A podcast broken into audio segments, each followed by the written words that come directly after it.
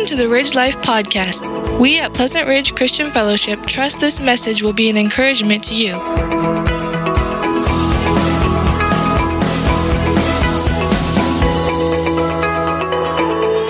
Today, I would like to share a message with you, um, not about Retta, but it's called The Choices We Make in Hard Times. I don't think there's anyone in this room that would disagree that 2020 was filled with hard times for the entire world. If you look at it from a pandemic standpoint, I'm going to look at it from the Old Testament standpoint and how God worked or attempted to work with Israel and Judah. Much to his chagrin, they didn't pay attention during hard times. So if you'll go to Isaiah 7, we see the world is falling apart. Where do you go for help? Whether, whether you're suffering mentally, physically, spiritually, financially, what causes you the most worry? Is it something bad that happened in the past? Something that you're worried about happening today? Something that you're worried about in the future? Well, if you have a tendency to make molehills into mountains, then perhaps this lesson from Isaiah 7 will be appropriate for you. Before I start, let me just uh, close, uh, open in a word of prayer. Lord, I would just ask that you help the messenger to get out of the way and that you reveal yourself to us, your will for our lives, and your spirit's ability to come in and make new creatures out of us when we receive Jesus. Thank you for this lesson from Isaiah. May we learn from it in Jesus' name for his glory. Amen. Isaiah 7 you starts with Uzziah was the king for 50 years. He's gone. Um, his grandson is now the king, Ahaz. Uh, he's on the throne in Judah, and to be sure, he's facing some hard times. He has two countries that are about to attack him. So you have, for the sake of illustration, you have Judah up here, you have Israel over here. Um, verse 1 says, Now it came about in the days of Ahaz, the son of Jotham, the son of Uzziah, king of Judah, that Rezin, the king of Aram, which is Syria, and Pekah, the son of Remaliah, king of Israel, went up to Jerusalem to wage war against it, to conquer it. Ahaz is on the throne.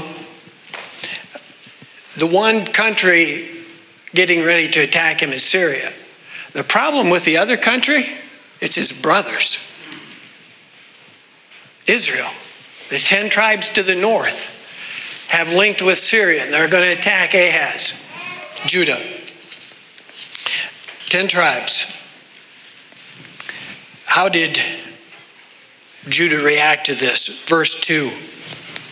When it was reported to the house of David, saying, The, the Arameans have camped in Ephraim, his heart and the hearts of his people shook as the trees of a forest shake with the wind. They haven't even attacked yet, just heard that this is going to happen. Ahaz is deeply troubled. Have you ever had your heart shaken by fear? Worry? Well, you see, God has some advice for Ahaz. Look at verse 3 and 4. It's talking about Syria and Israel. Then the Lord said to Isaiah, Go out now to meet Ahaz, you and your son, uh, Shir Jashub, or whatever. You guys can pronounce that better than I can. Anyway, at the end of the conduit in the upper pool on the highway to the fuller's field, and say to him, Take care, be calm, have no fear. And do not be faint hearted because of these two stubs of smoldering firebrands on account of the fierce anger of Rezin and Aram and the son Remaliah. God calls Syria and Israel two stubs of firewood. Now, I have a, Roxy and I have a wood stove. When you're down to two stubs on each end of your stove, you don't have much fire going. You don't have much heat. Two smoldering brands. This is not a term of endearment that God is calling Israel and Syria. God is saying to Syria, You're about to fall. No one has attacked Judah yet. The people are just very nervous. Then God confronts Ahaz, Judah, with logic and power. Imagine that. He's scared to death, so somebody comes and speaks logic to him. Well, we have the prophet Isaiah show up. Um, so, how should Isaiah proceed? If you look at verse 7,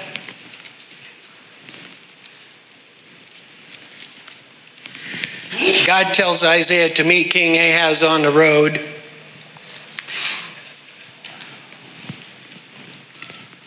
Let me just uh, second King, second Chronicles. I want to give you an idea of who we're talking about here first. Ahaz, king of Judah. His granddad was a good guy, relatively speaking. Ahaz wasn't he's described in Second Chronicles 28. Ahaz was 20 years old when he became king. He reigned 16 years in Jerusalem. He did not do right in the sight of the Lord as David his father had done. He walked in the ways of the kings of Israel. He also made molten images for the Baals. Moreover, he burned incense in the valley of Ben Hinnom, and he burned his sons in fire according to the abominations of the nations whom the Lord had driven out before the sons of Israel. And he sacrificed and burned incense on high places, on the hills, and under every green tree. Not hardly someone that Isaiah is looking forward to having a conversation with. However, he goes on. Ahaz has been relying on idols. The, th- the items worshiped by foreign countries, which God forbid them to do. You know, in the scriptures, we have the Ten Commandments, and idolatry is one of them. Thou shalt have no other gods before me. So, why is Israel allied with Syria, who's non believers? They're not Jewish. They're doing their own thing. They're going to somebody that has promised them power. Syria says, Israel, we need to attack Judah, get rid of Ahaz, have him, we'll raise up a leader from Judah. So when Assyria, Assyria attacks us, we'll all be safe. So they're all appealing to man. Nobody's listening to God. Neither the nation of Israel or Judah is faithful. God always tries to work with us. In verse 5 and 7, Israel's Israel and Syria's plan for Judah is described that they're to go down and just what I said, they're, they're going to get rid of Ahaz. Um, and then they'll have Judah to fight Assyria.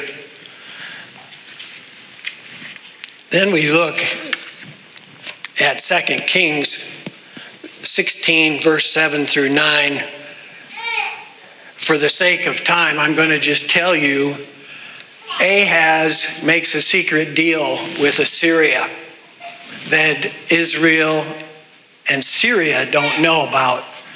He says, Assyria, if you will help me against my brothers to the north in Syria, then I'll join forces with you. Well, who is the power here? Verse 8 and 9 of chapter 7, you see the power of Syria is Rezin, a man. The power of Ephraim, which is Israel, is man. The last part of verse 9, God says that if you will not believe me, you will not last. These are his own kids. You're not going to make it. You want to go do your thing with other kings and foreign powers? Warning in verse 9 it's not going to last. None of these nations were relying on God's power. Verse 12. Let's go back. I was in Chronicles. Let's go back there to verse 12. Uh, excuse me, 10 through 12. The Lord spoke again to Ahaz, saying, Ask a sign for yourself from the Lord God. Make it deep as Sheol and high as the heavens. But Ahaz said, I will not ask, nor will I test you. Then he said, Listen now, O house of David, is it too slight of a thing for you to try the patience of men, that you will try the patience of God as well? God says, Test me. I don't mean a little test. He says in verse 11, make it big. Ahaz says, hmm, he's not going to do it. Malachi 3:10 when it comes to testing. Let me read that quick.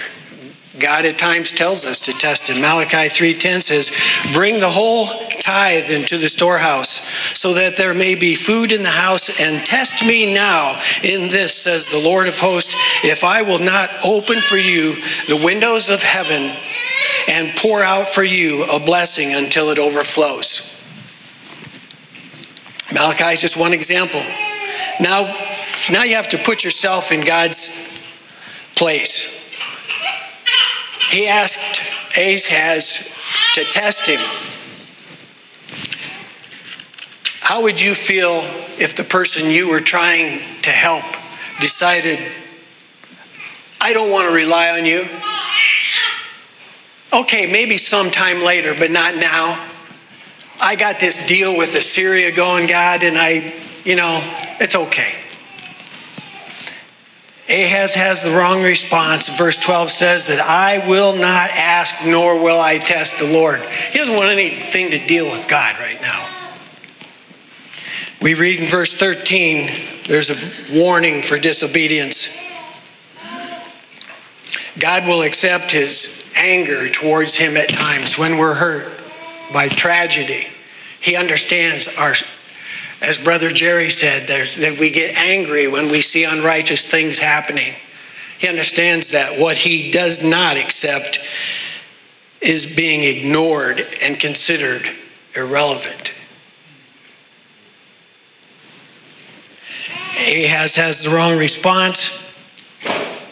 Then comes a very familiar prophecy in the middle of this war Judah, Syria, Israel, Assyria. Verse 14 and 15, look what God interjects through Isaiah the prophet.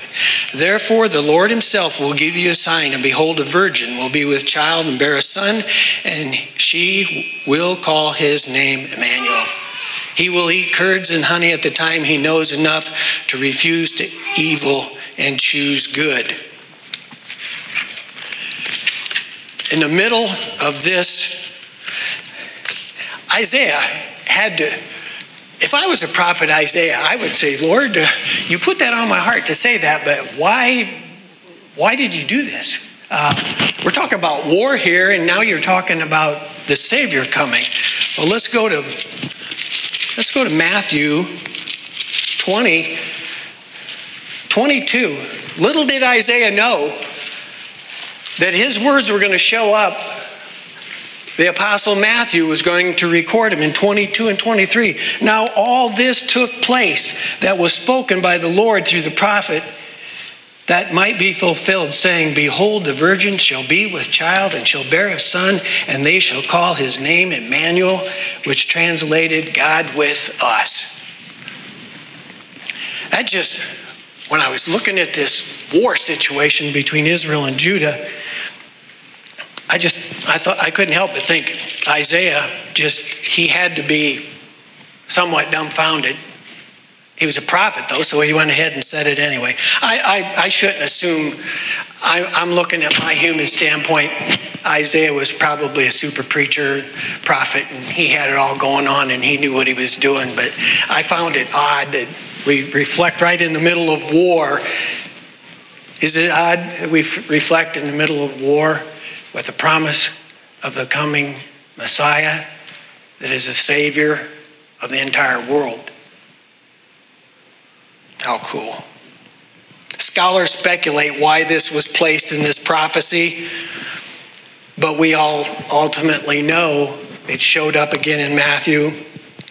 When we face problems and we're tempted to rely on ourselves and humans for help, consider the prophecy of the coming Savior, Jesus. He's the ultimate rescue plan. There is no plan B in scriptures for the saving salvation of mankind. Mankind thinks he's got it all dialed in. World Health Organization, United Nations, International Monetary Fund, these brilliant minds of men think they have the salvation of the world. We see how that's working out, right? Not so good. We need to pray for our leaders, as Jerry said earlier.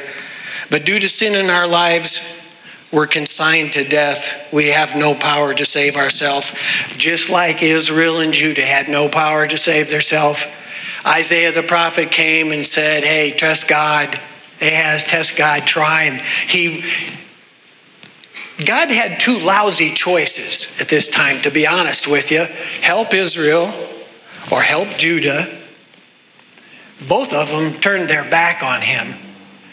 I think he tried to help Judah Personally, I feel because of his ancestor, King David, that God was striving with Judah. However, he strives with all men and women, no matter how evil, no matter how lost, no, no matter how indifferent I am, that I say, God, I don't want your help today. Um, my favorite sin is when Roxy, I lose something, Roxy says, Did you pray? And I said, God's a busy man. He's, he's um, too busy to worry about my keys and things like that. I just, no, I don't, I didn't ask him. And she's always chastising me, and maybe that's me being Ahaz saying, Not today, Lord. Um, I don't want to bother you with that. You know, he wants to be bothered because in the scriptures he says, Cast how many of your cares on him? All of them. Even your lost keys. and you know what? Time after time, I'll drop a tool in the woods. Uh, one, one time it was um, a handsaw. Roxy said, Did you pray about it? I said, No. She said, got it. I was all over the woods cutting and trimming and stuff, and I had a little handsaw. I walked up to the road, and I don't know whether I was getting the mail or what. There was my handsaw laying in the bushes. You want something done, ask her to pray. oh, ye of little faith. I confess. Well, just like Israel and Judah, we all have a tendency to want to do our own things. But God loved us so much that He made an ultimate sacrifice Christ's birth and His life and His death and His resurrection. The tomb is empty. Amen. All the other gods that people serve, all of the other theologies, their leaders of the past are still, their bones are still in the graves. Jesus was the first born to conquer death that we all inherited through our own sins.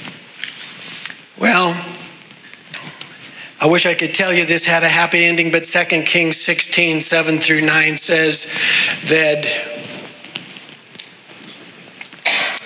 the Assyrians ended up attacking Judah. They humiliated Ahaz. Judah lost 120,000 people in one day. One day. Because Ahaz told Isaiah, maybe sometime I'll listen to God, but not today. We need to pray for our leaders because the decisions they make on a large scale, like Ahaz, large numbers of people can die if you do the wrong thing or you do your own selfish thing rather than God's. When Jesus came to earth to die on our behalf, he shows us that he's willing and able to solve our greatest problem. Remember, kings and rulers and governments, clubs, organizations that you may belong to, they're all run by men and women. They don't have the answers to redeem our souls. There is no plan B for saving mankind, and Jesus summed it up best in John 14, 6. I am the way, the truth, and the life. No one comes to the Father except through me. Isaiah could have told Ahaz, you know, there's going to be a Savior born someday. He's the way, the truth, and the life. Well, Isaiah presented to Ahaz the message God wants to help you. And he goes, I'm not interested. For those of you that are at home and you're lonely, ill, struggling physically, mentally, spiritually, financially, know that you're not alone because Jesus said, I'm not going to leave you alone. If I go to prepare a place for you, I'm going to send my Spirit. The Holy Spirit that lives in each person that has a new life in Jesus can meet you right where you are. We don't know what's going to happen to our country in the future. But I do implore you to put all of your faith in Jesus Hebrews 12:2 comforts us with this promise. Jesus said, Jesus, the author and finisher of our faith. Faith can't test it in a test tube.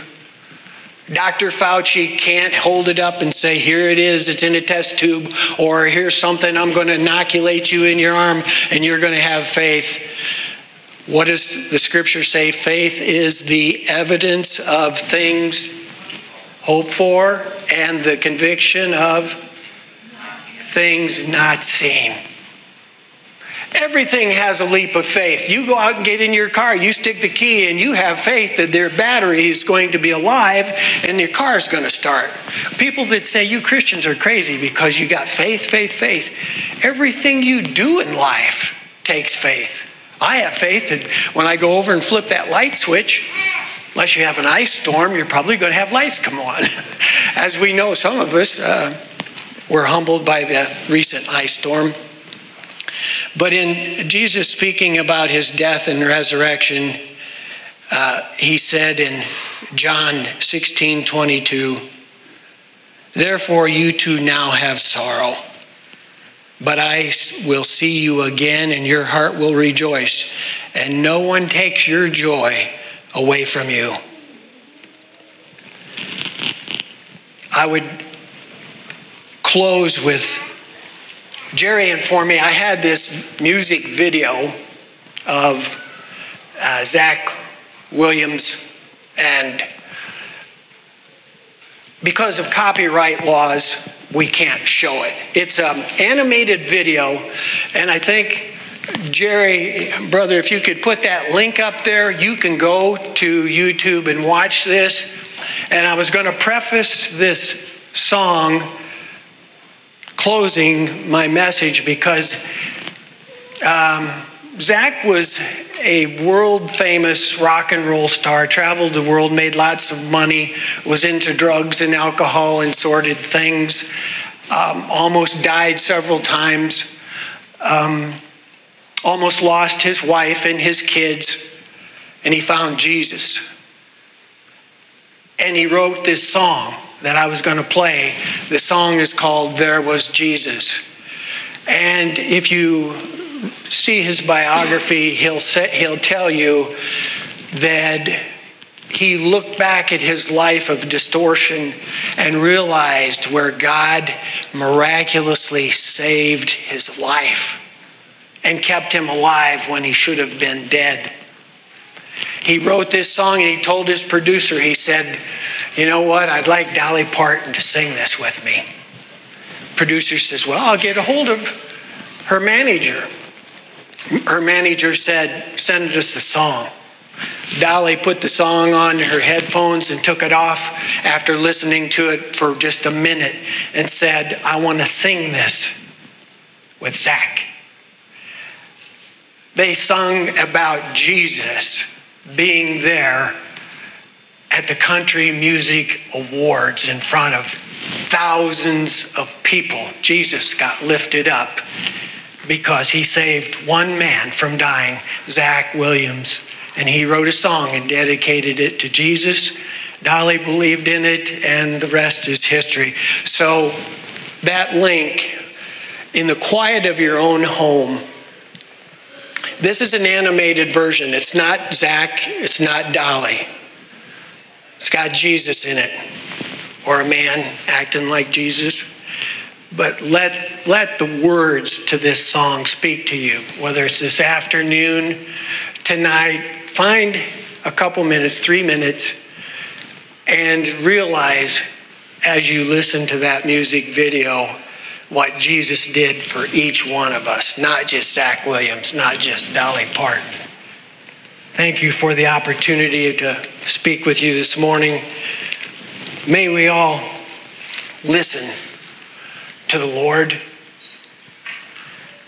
When there's the storms are beating out there and the tempest is it's it's a crazy world that we live in. Um, remember, let your faith be stronger than your fear. Thank you.